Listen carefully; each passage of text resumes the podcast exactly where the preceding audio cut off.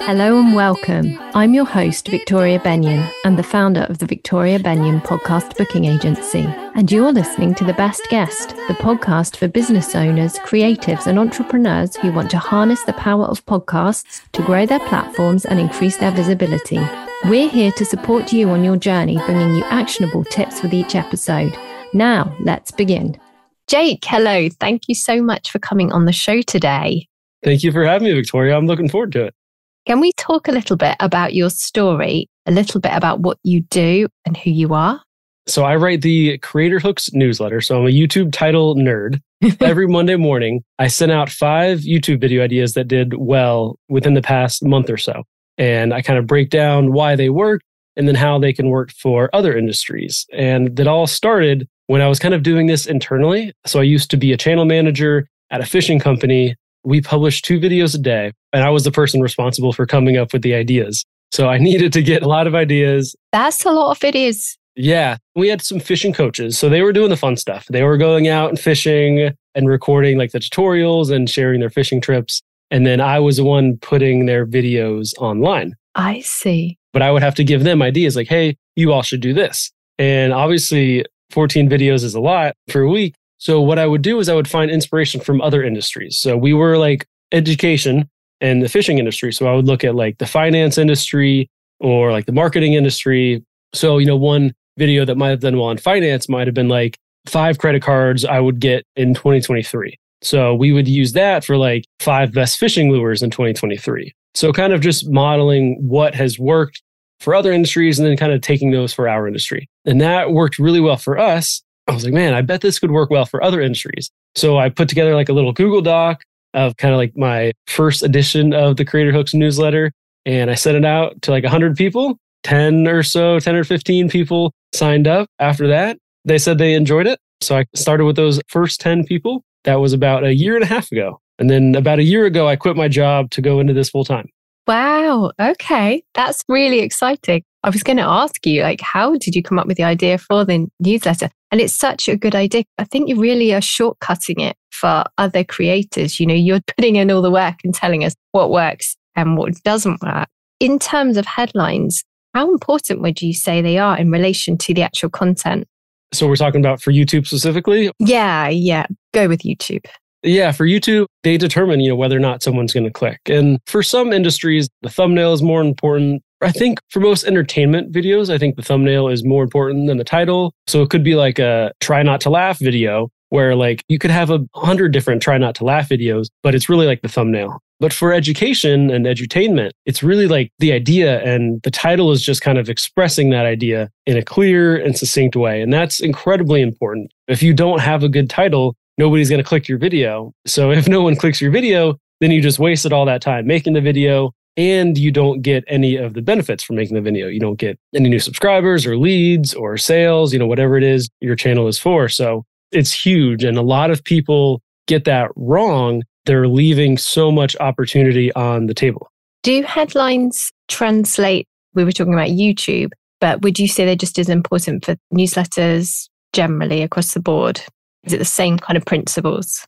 Yes. So, a fun story about podcast titles. Okay. So, Steve Chou, he's like an e commerce guy. And I was a big fan of his podcast back when I was doing an e commerce store about five or six years ago. And him and another e commerce podcaster, they teamed up and they recorded like a joint interview. And they each published it on the same day at like the same time. So, in my podcast feed, I saw both of theirs. But Steve wrote a much better title so he was the one who got me to listen. And then also, you have kind of a limited amount of time. Which podcast are you going to listen to? So it definitely matters there. And then, you know, as far as like what works for titles and headlines, I've got a little dog blog. So I'm familiar with SEO. I'm not like an expert, but it does decently well. And from what I've heard from people smarter than me, is that Google likes positivity. Okay. You know, how to do X or, you know, five ways to do this or like top five computers, that does well on Google. But when you're talking about YouTube, if you're talking about search, it's kind of the same thing. But negativity also works well on YouTube. you might be like talking about mistakes. Like you're probably not going to search for like five biggest mistakes.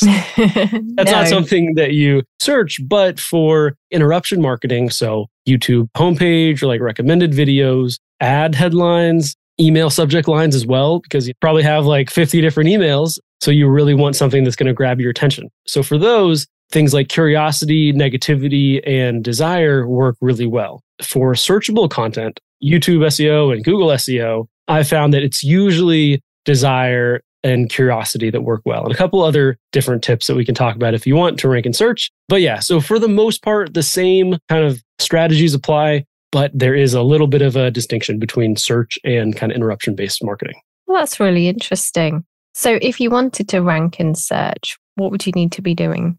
A few things. It really comes down to giving the audience what they want.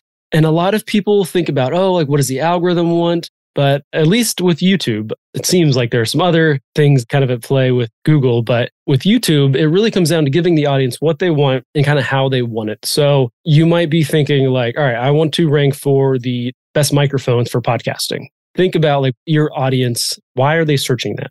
Is it like best microphones to start like your first podcast? So best microphones for beginner podcasts, or also might be like top five microphones. Because if you're searching for the best microphones, like you probably want to see a list. There could be one, but that one might not be best for you. So lists work well. Calling out beginners works well. Also, using the current year works well. Microphones are always changing. Yeah. I want to know it's about to be 2023. I want to see the best microphones in 2023 since there are probably some new models that came out. Same thing with tutorials. So, like how to start a YouTube channel in 2023. That's always changing. That's not exactly the case for something like dog training. There's not like a new update of like how to train your dog in 2023. No. But it might be like how to train your first dog because the person who's looking for that is likely a beginner. If you have experience training dogs, then maybe that's not exactly what you're searching for. So it's calling out the person kind of where they are, who they are, and why they're searching for kind of how they want it to. As far as just like kind of real tactical things, the current year, calling out beginners, lists Okay, so that's really helpful in terms of like what you need. Can we talk about some of the mistakes that you see people making in titles? Definitely. So, if we're talking about just like high level mistakes, it's making videos not for your audience. So, everyone watches your channel for a specific reason. We could talk about this from like a very kind of obvious thing. So, let's say I have a fitness channel you wouldn't want to see how I grew my YouTube channel. That's not why you watch my channel. So that's like obviously a big thing. But also, it might be maybe you only want to come to me for maybe running advice. So if I may like how to strength train, it's slightly different, but it's not why people watch my channel. Same thing with like nutrition. They specifically watch my channel for running tips. They don't want to hear my thoughts on nutrition. So that's like a very slight difference. And it also depends on like your relationship with your audience. Do they follow you, kind of like your personality? Then in that case, you're more likely to kind of have some more flexibility mm-hmm. in what you talk about. But if they specifically come to you for running tips, then it's going to be tough for you to kind of branch out for that. Okay. Just really thinking about why your audience watches your channel and then making sure that you are always delivering on that value there. So, one mistake that people make is just choosing the wrong topic. Another mistake is writing long titles long and like complicated titles because people are like quickly scrolling. Even though your audience is smart, when they're really quickly scrolling, they're not digesting your long, complicated title. So you need to use short, easily understood words. As far as like character limits, I try to keep my titles below 60 characters, around 45 to 55. There's not like a hard rule because I've seen lots of videos be successful with longer and shorter titles. And also, YouTube just changed their interface. So I don't know the exact character limits there. And also depends on what device they're on. But typically, just shorter titles and concise titles with easy to understand words will typically do better. Also, too general and too specific are two different ones. Okay. So, an example would be let's say you do camera reviews. If you're trying to rank in search, I'm not like a camera genius, but like maybe we're talking about like the Sony A7. If you're trying to rank in search, then Sony A7 review, that title would do well because people are searching for Sony A7. But you have a lot of opportunity in recommended videos and videos serviced on the homepage. So you could do like best camera for vlogging. So in this case, Sony A7 review would be a little bit too narrow. You could make it a little bit more broad, but talk about a benefit. So, like best camera for vlogging. So, that's kind of in the sweet spot. And then you could also make the mistake of being too general. So, like best camera ever.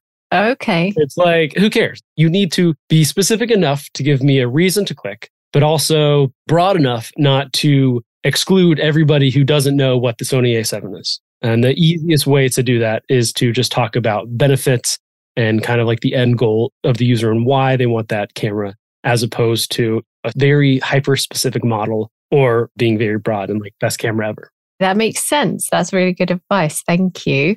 Would you ever recommend like split testing titles?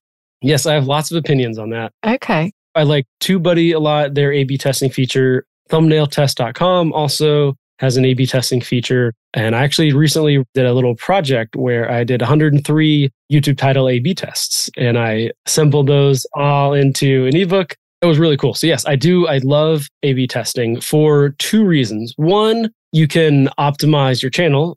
And when you're A B testing, typically you would want to only A B test one thing at a time. So, like the title or the thumbnail, uh, not both, because that'll give you more accurate data. And also, the way the A B testing works is it changes the title or the thumbnail, whatever you're testing, it changes it every 24 hours. So you don't want to do it like starting on day one. So when you publish a video, typically day one, you're going to have the highest click through rate because YouTube is showing it to your audience, right? Your existing audience and showing it to the people who are likely to click. And then as the days go on, they're going to show it to a broader and broader audience. So your click through rate is kind of expected to go down. But if you're A B testing and it's switching every 24 hours, the version A has kind of an automatic advantage because it's on day one. So you're not really going to get accurate data if you start your A B test from day one.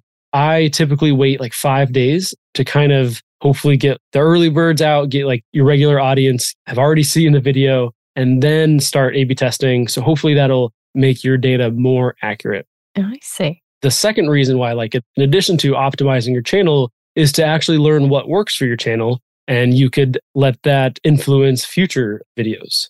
With the A B test project that I did, one of the guys I tested, he has a basketball channel, and I did a bunch of A B tests and they worked pretty well for him. And there was like a very strong like signal of like, okay, your audience likes this better than this.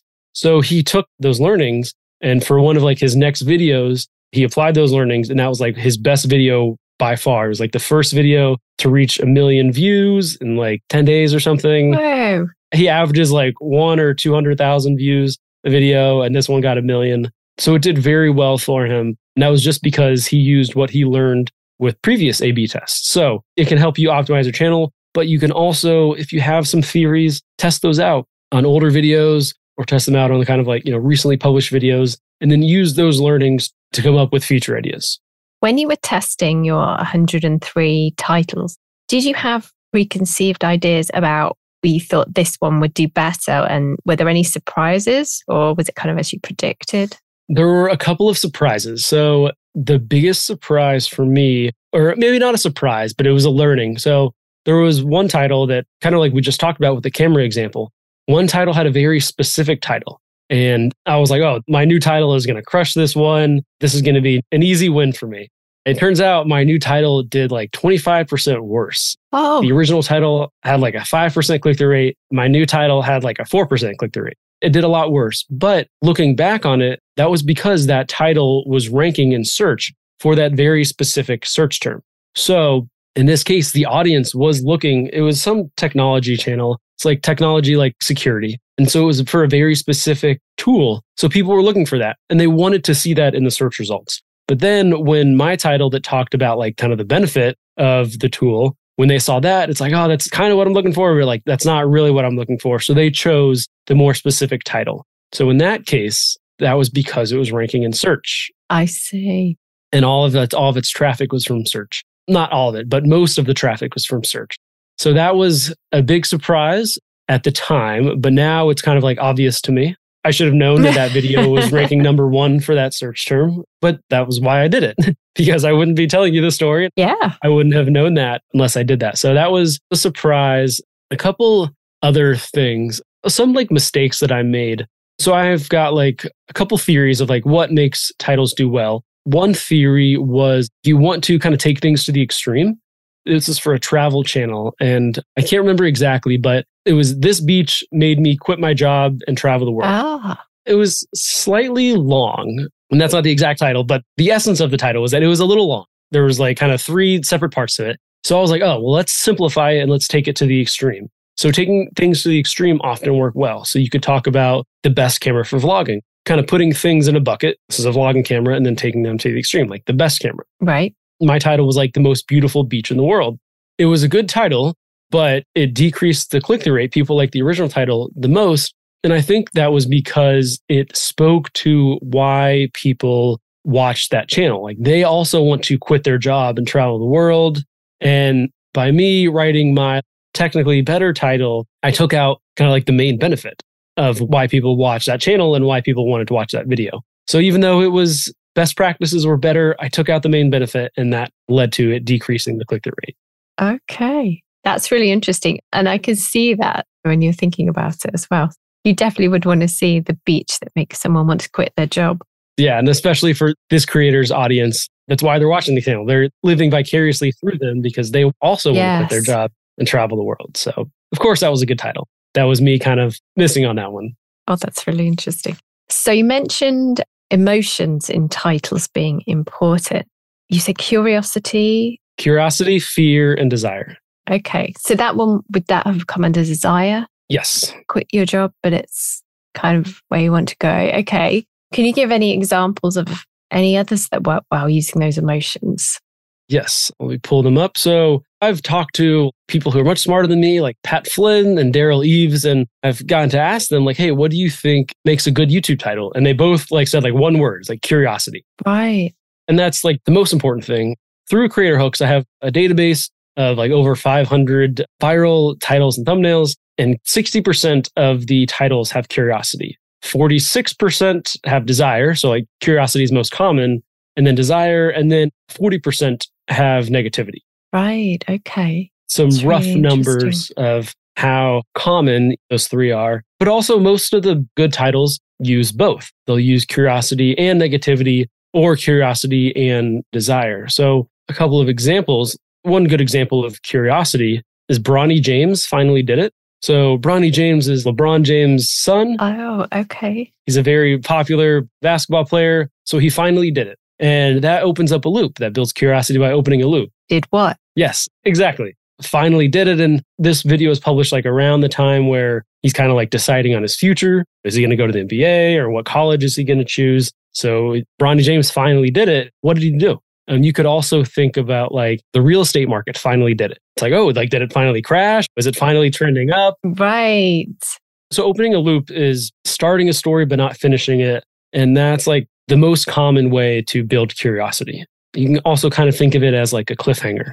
Okay. And then when we're talking about desire, here's an example four one minute habits that save me 20 hours a week. What's that? Everybody wants to save 20 hours a week. Yeah. This actually uses kind of like a lot of click triggers. So I've kind of called click triggers what make people click. We have a list. So, like, you know, four one minute habits, time frames work really well. So you could say, like, you know, four habits that save me 20 hours a week or for one minute habits. And those one minute habits, they just make them way more tangible. It's like, oh, these habits only take one minute. I can do a one minute habit, right? Like I have 24 hours in the day. These four one minute habits only take four minutes for 20 hours a week. Heck yeah, I'll do those. So time frames, they make things more tangible and in this case, more exciting. And then also we're talking about a desire. So saving me 20 hours a week. So it's also kind of a time frame there, 20 hours a week. And then habits is also kind of like a power word. I've seen habits work really well just across a bunch of different industries. I think our culture is just kind of like obsessed with habits. So, like James Clear's Atomic Habits. It's just going to say. yeah. That was like the best selling book on all of Amazon, I think, last year. Yeah. We love habits. And they're also just like very tangible. Like, you know exactly what a habit is. You know that it's like something that you can do unconsciously. And it's a great way to set your future self up for success. So, also bad habits. You could talk about bad habits. Actually, one of my best threads on Twitter talked about bad habits that are stopping you from growing your YouTube channel. Oh, so really? that's like we're talking mm-hmm. about negativity there. So obviously habits can work for desire, but also you can talk about bad habits. So now you're talking about negativity. So we have Bronny James finally did it. A lot of curiosity. One minute habits to save me 20 hours a week. A great example of desire. And then here's another example. Stop using VLOOKUP in Excel, switch to index match. This uses negativity.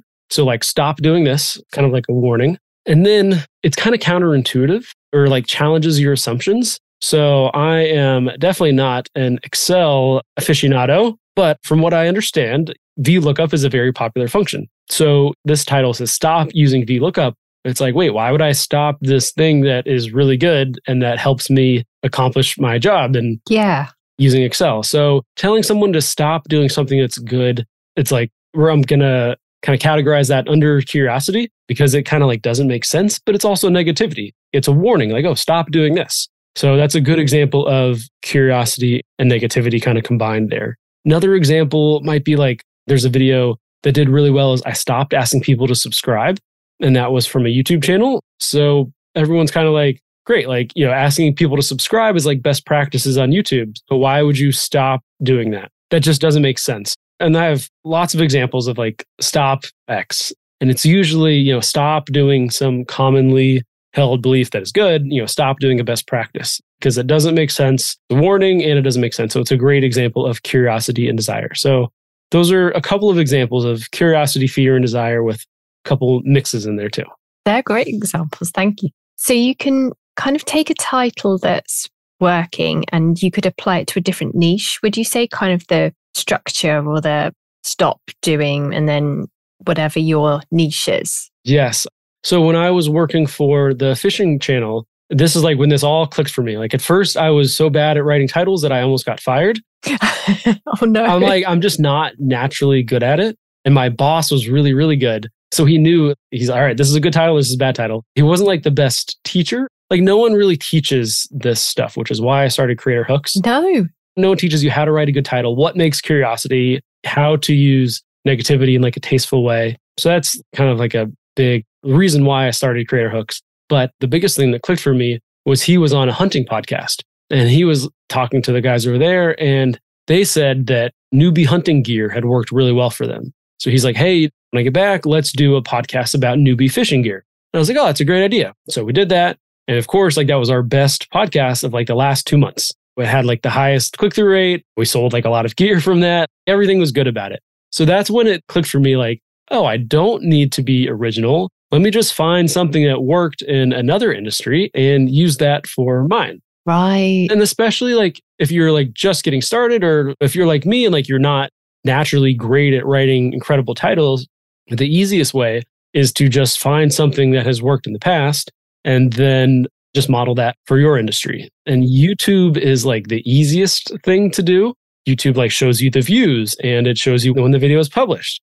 So you can look for outliers. Like that's all Creator Hooks is, is I'm looking for outliers. So if a video or if a channel, if they average like 10,000 views a video, but then one video got 100,000 views, it's like, oh, there's something Oh, here. This is so much better. So that's how I use it for YouTube. But then also like in Google, let's say you are writing best laptops. You might also want to search for best hair dryers or best makeup brushes or best cameras and say, okay, what also worked for like the best of and how do they write their titles? What is ranking and how do I model that for my industry? Okay. And of course, you can read your Creator Hooks newsletter to get some shortcuts. Yes, that's why I have it. It's to save you time. Yes. So with this strategy, hopefully that'll save you time. Excellent. Can you let people know where they can subscribe to your newsletter? Yes, creatorhooks.com. Simple as that. Thank yes. you. And how about the book you mentioned? Where is that available? if you sign up for Creator Hooks, you get a little like thank you message. And then at the bottom of that thank you message is a little, little like link to go get that. Or it's 103YouTubetests.com. Or if you just go to creatorhooks.com and you view previous issues or read previous editions or something, whatever it says in the bottom there, there should be a link in the header there on my website. Perfect. Thank you. And is there anywhere that you'd like people to go to connect with you, like any social media that you're active on or? Twitter. That is currently my only active social media account. So that's at J Thomas underscore underscore. You could also just search Jake Thomas. You'll see a guy with a beard and a dog, and that'll be me. Oh, brilliant. Thank you so much. Thank you for joining me today, Jake. It's really been fascinating. I've learned so much. Oh, good. Yeah. Thank you for having me, Victoria. Thank you so much for listening to the Best Guest podcast today. I'll talk to you again in the next episode.